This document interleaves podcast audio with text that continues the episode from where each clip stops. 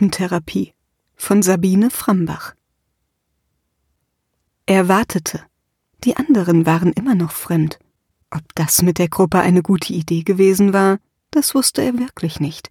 Die junge Therapeutin sollte richtig gut sein, hatte der Arzt gesagt. Er solle sich drauf einlassen, hatte der Arzt gesagt. Es wenigstens probieren. Das letzte Mal hatte er kaum etwas mitbekommen, hatte nur ganz still dagesessen, hatte sich vorstellen müssen, und alle hatten ihn angesehen. Aber er sollte nicht sofort aufgeben, hatte der Arzt gesagt.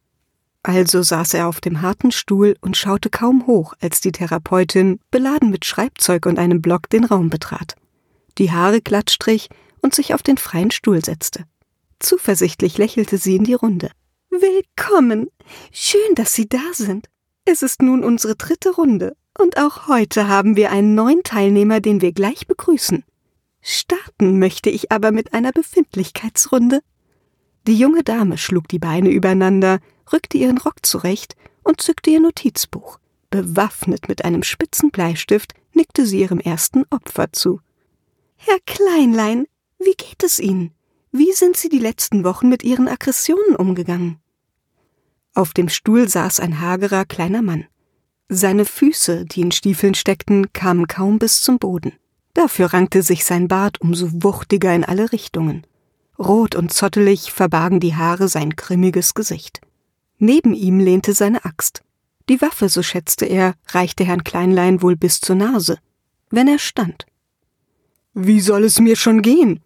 Seine Stimme klang wie prasselnde Steine an einem Berghang. Die letzte Woche war schrecklich. Auf der Arbeit in der Mine sind so viele krank, dass ich Doppelschichten schieben musste. Ständig Steine klopfen, Diamanten suchen, Steine klopfen. In der Luft wabert der Staub, er verklebt einem die Nase und die Augen. Das Schlimmste aber ist dieser Vorarbeiter. Er hasst mich. Schickt mich immer in den letzten Stollen zusammen mit Puck, dem Idioten. Ich hasse Puck. Trägt eine alberne Mütze und singt bei der Arbeit. Oh, wenn er arbeitet. Meist steht er nur herum und sucht seinen Hammer. Immer verliert dieser Idiot seinen Hammer. Und jeden Tag sage ich ihm, schau an der Garderobe, Puck, er hängt an der Garderobe. Oh, diesen Idioten, den erschlage ich irgendwann, dann weiß er, wo der Hammer hängt. Die Therapeutin nickte eifrig, murmelte zustimmend und schrieb Schlüsselbegriffe auf. Dann blickte sie hoch. Ein Fall wie aus dem Lehrbuch. Ihre wissende Miene schwelte bereits im Triumph. Zunächst gilt es, die aggressiven Gefühle einzudämmen, um so dann den Kern aller Probleme freizulegen. Herr Kleinlein, Ihre Störung der Impulskontrolle wird immer massiver. Daran müssen wir arbeiten. Sie möchten doch nicht erneut diese Sozialstunden ableisten, oder? Heftig schüttelte Herr Kleinlein den Kopf. Nein, ich möchte nie wieder dahin. Die Kinder wollten Plumpsack mit mir spielen, und sie lachten, weil ich nicht an den Basketballkorb kam. Wie versteinert wirkte Herr Kleinleins Miene. Nur sein Bart zitterte. Doch unter den prüfenden Augen der Therapeutin konnte er den Schmerz nicht zurückhalten. Ein Schluchzer erklang, und Herr Kleinlein wischte rasch mit seinem Ärmel über die triefende Nase. Eindringlich blickte die Therapeutin ihn an. Nun hatte sie ihren Patienten offenbar da, wo sie ihn haben wollte. Sie beugte sich vor, ihre Worte klangen so weich wie gute Butter. Herr Kleinlein, ich denke, hier liegt die Ursache für Ihre Aggressionen. Ihre laute Stimme, mit der Sie andere Menschen einschüchtern, Ihr drohendes Aussehen, der wilde Bart, das grimmige Gesicht, die riesige Axt, die fast so groß ist wie Sie selbst.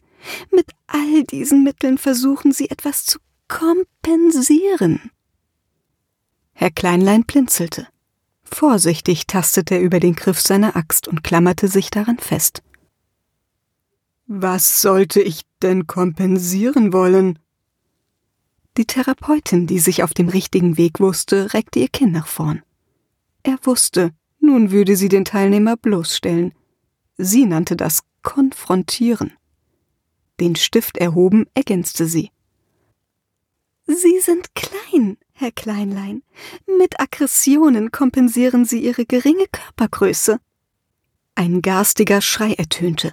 Mit beiden Händen riss Herr Kleinlein seine Axt in die Höhe, schwang sie drohend vor sich und funkelte die Therapeutin mit kalten Augen an.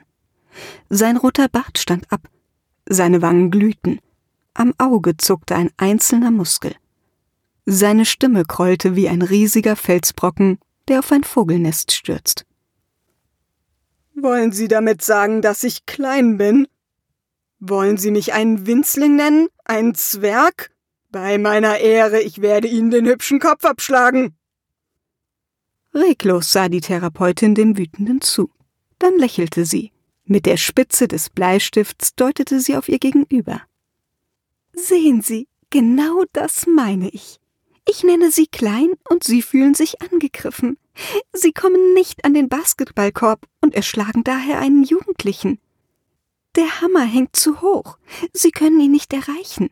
Statt dies zuzugeben, schimpfen Sie über Ihren Kollegen. Sehen Sie der Tatsache ins Auge. Sie sind ein Zwerg. Herr Kleinlein stand da, die Axt über dem Kopf. Alle Farbe wich aus seinem Gesicht und hinterließ nichts als Blässe. Seine Hände begannen zu zittern. Langsam ließ er die Waffe sinken. Polternd fiel die Axt auf die Erde. Herr Kleinlein wischte mehrfach mit seinem Ärmel über die Wangen, die plötzlich unerklärlich feucht wurden. Kleine Schluchzer ertönten, wie Kiesel, die über das Wasser springen. Ich bin klein, wimmerte er. Ich bin ein Zwerg. Mit einem zufriedenen Grinsen lehnte sich die Therapeutin zurück und notierte einige Sätze. Auf einen Ausbruch folgt ein Durchbruch. So steht es im Lehrbuch. Die Selbsterkenntnis ist der erste Schritt, um tiefer liegende, versteinerte Verletzungen aufzubrechen. Sie sind ein Zwerg. Wenn Sie dies als Gegebenheit akzeptieren können, ist der größte Schritt getan. Es ist nicht schlimm, klein zu sein. Es kommt nicht auf die Größe an, sondern darauf, welches Gewicht wir uns selbst verleihen. Herr Kleinlein schniefte nickte und wischte mit seinem Ärmel über die Nase, bis diese ganz rot und dick wurde. Zwischendurch lächelte er in die Runde. Ich bin ein Zwerg, kaum zu glauben, aber ich fühle mich anders. Friedlich. Ich danke euch allen, murmelte er, setzte sich wieder auf seinen Platz und schaukelte mit den kurzen Beinen. Schon blätterte die Therapeutin weiter in ihrem Notizbuch. Er zog den Kopf ein. Hoffentlich bemerkte sie ihn nicht.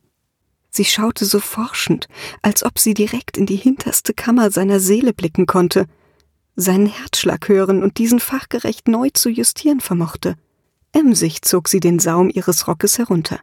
Dann drehte sie sich zum zweiten Stuhl. Fräulein Harzer, wie geht es Ihnen heute? Möchten Sie der Gruppe etwas über Ihre letzte Woche erzählen? Die Angesprochene schob den spitzen Hut ein wenig zurück. Ein rundes Gesicht erschien. Auf ihrer Backe sprossen drei Haare. Darunter hauste eine kleine Warze.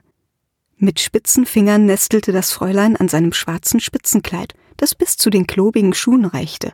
In der rechten Hand hielt es einen schimmernden Stab. Darin tanzten winzige Sterne.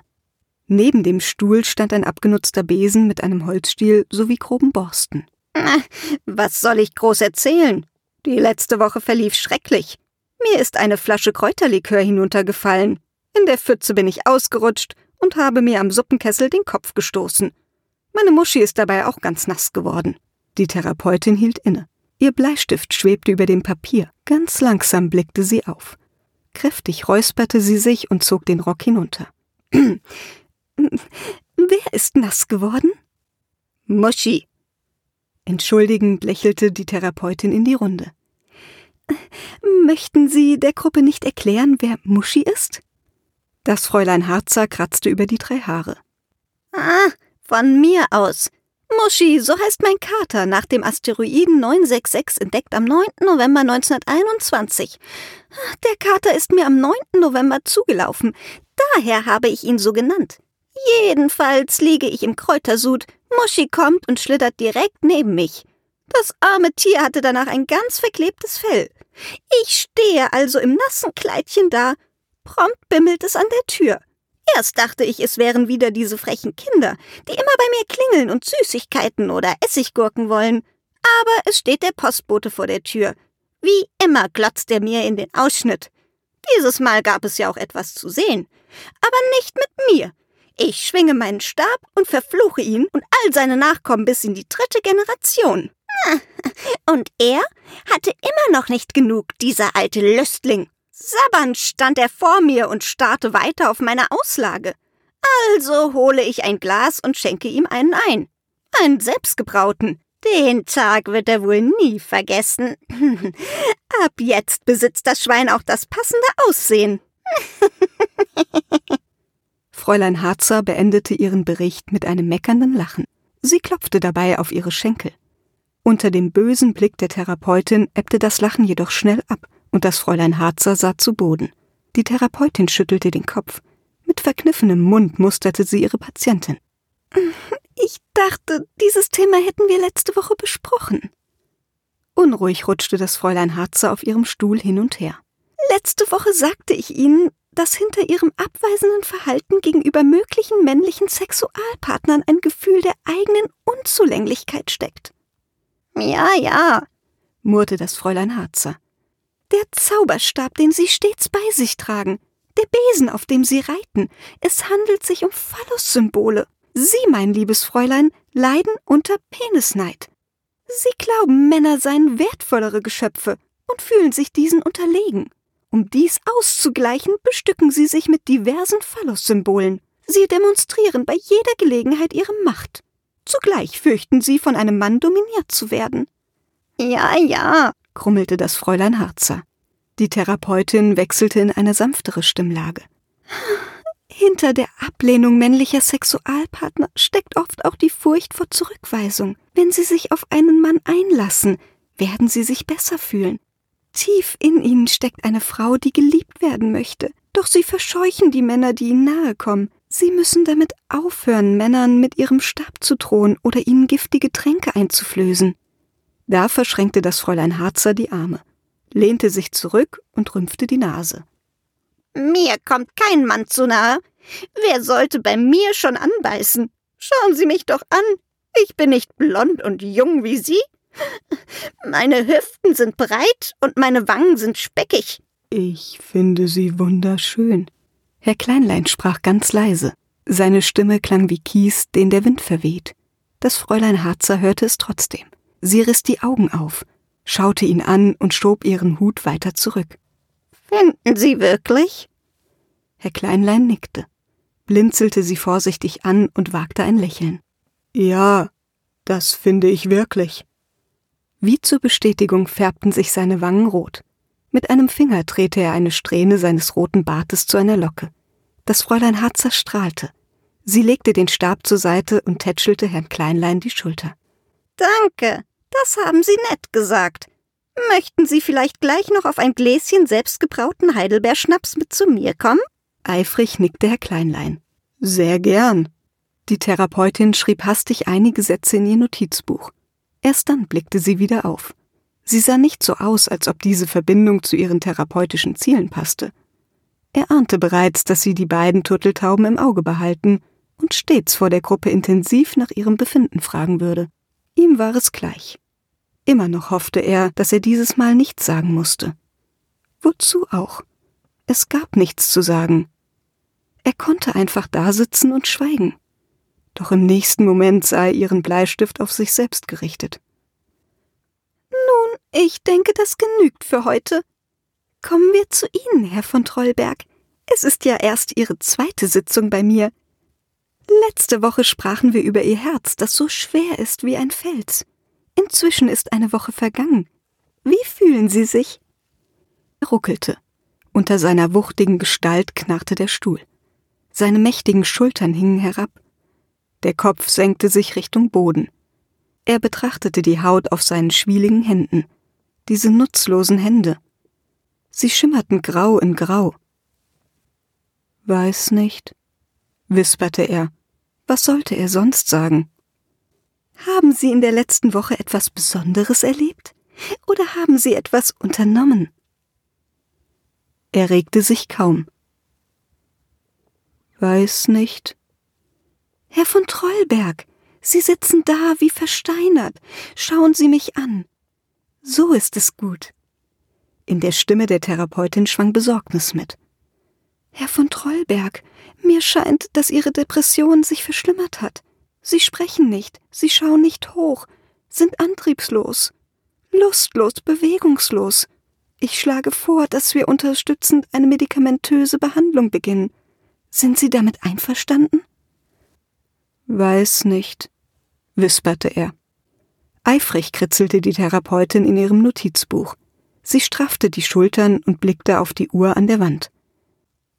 In Anbetracht der Zeit möchte ich nun dem neuen Mitglied Gelegenheit geben, sich vorzustellen.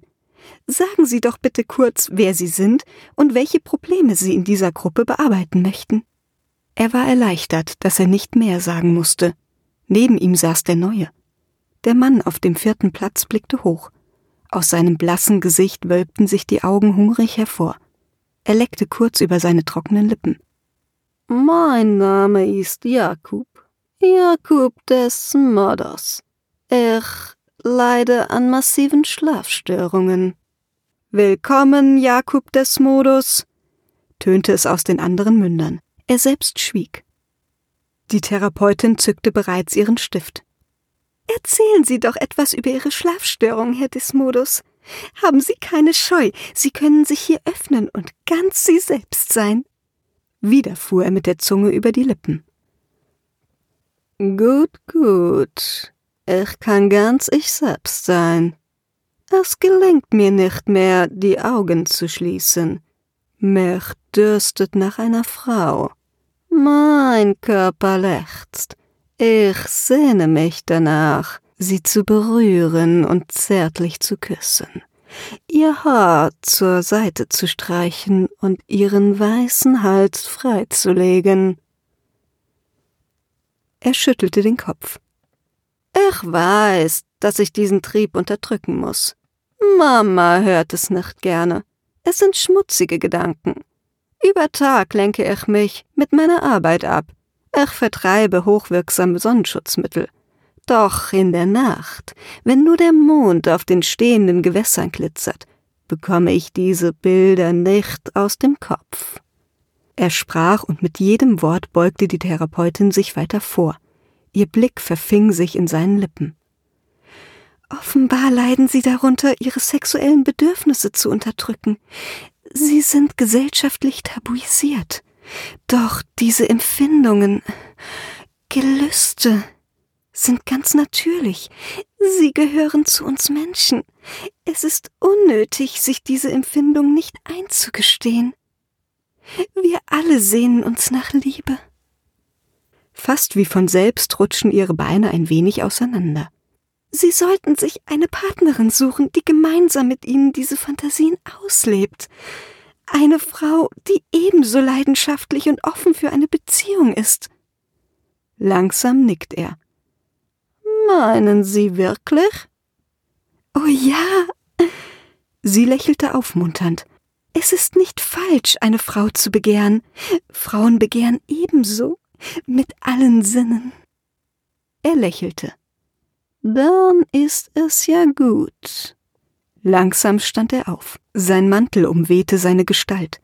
Er trat auf die Therapeutin zu und fasste ihre Schultern. Halb zog er sie, halb folgte sie, seine Augen hielten sie in seinem Bann. Sachte strich er ihr Haar zurück, er betrachtete ihren weißen Hals. Erst in diesem Augenblick bleckte er die Lippen. Weiß schimmerten die spitzen Zähne. Sie kreischte auf. Herr von Trollberg schaute hoch.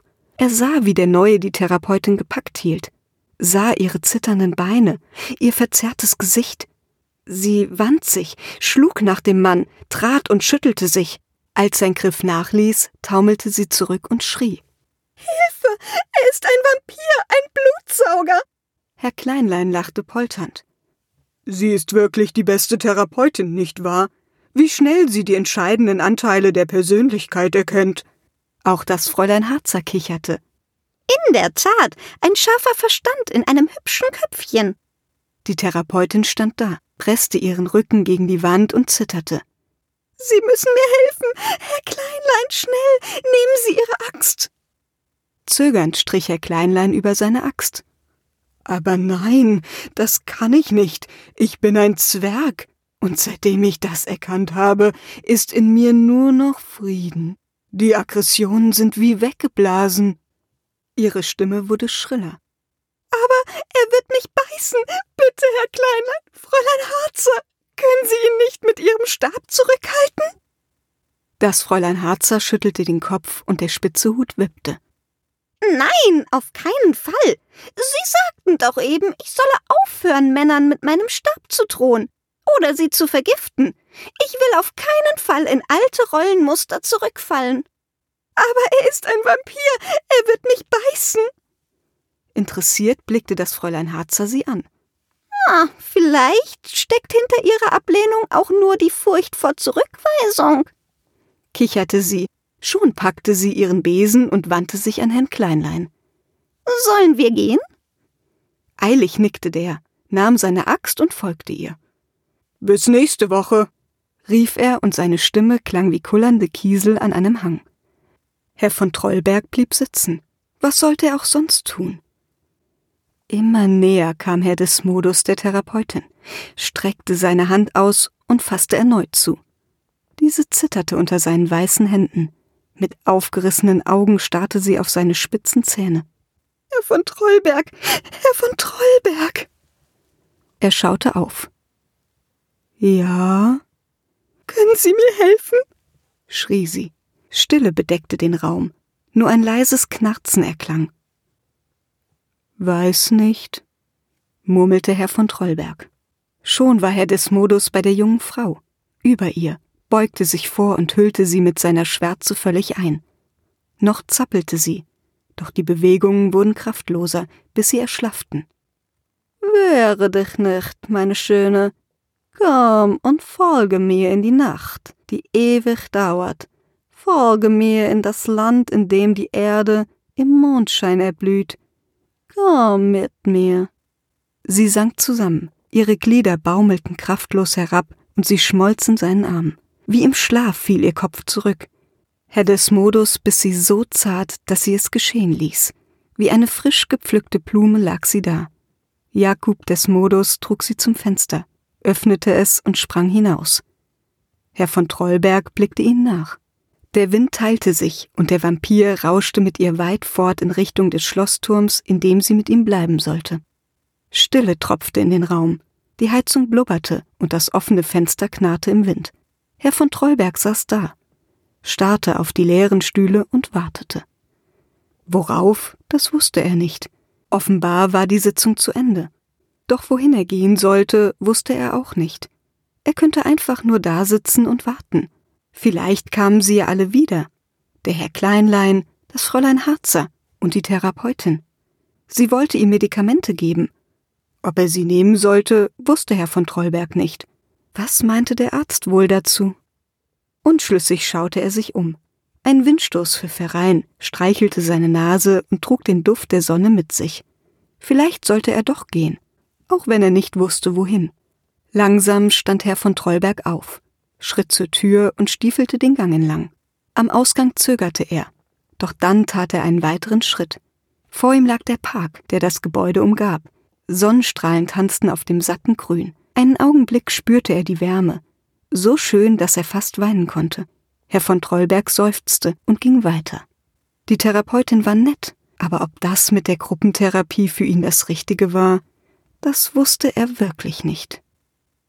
Sie hörten Gruppentherapie, geschrieben von Sabine Frambach, gesprochen von Floria Zahn, eine Produktion von potisee.de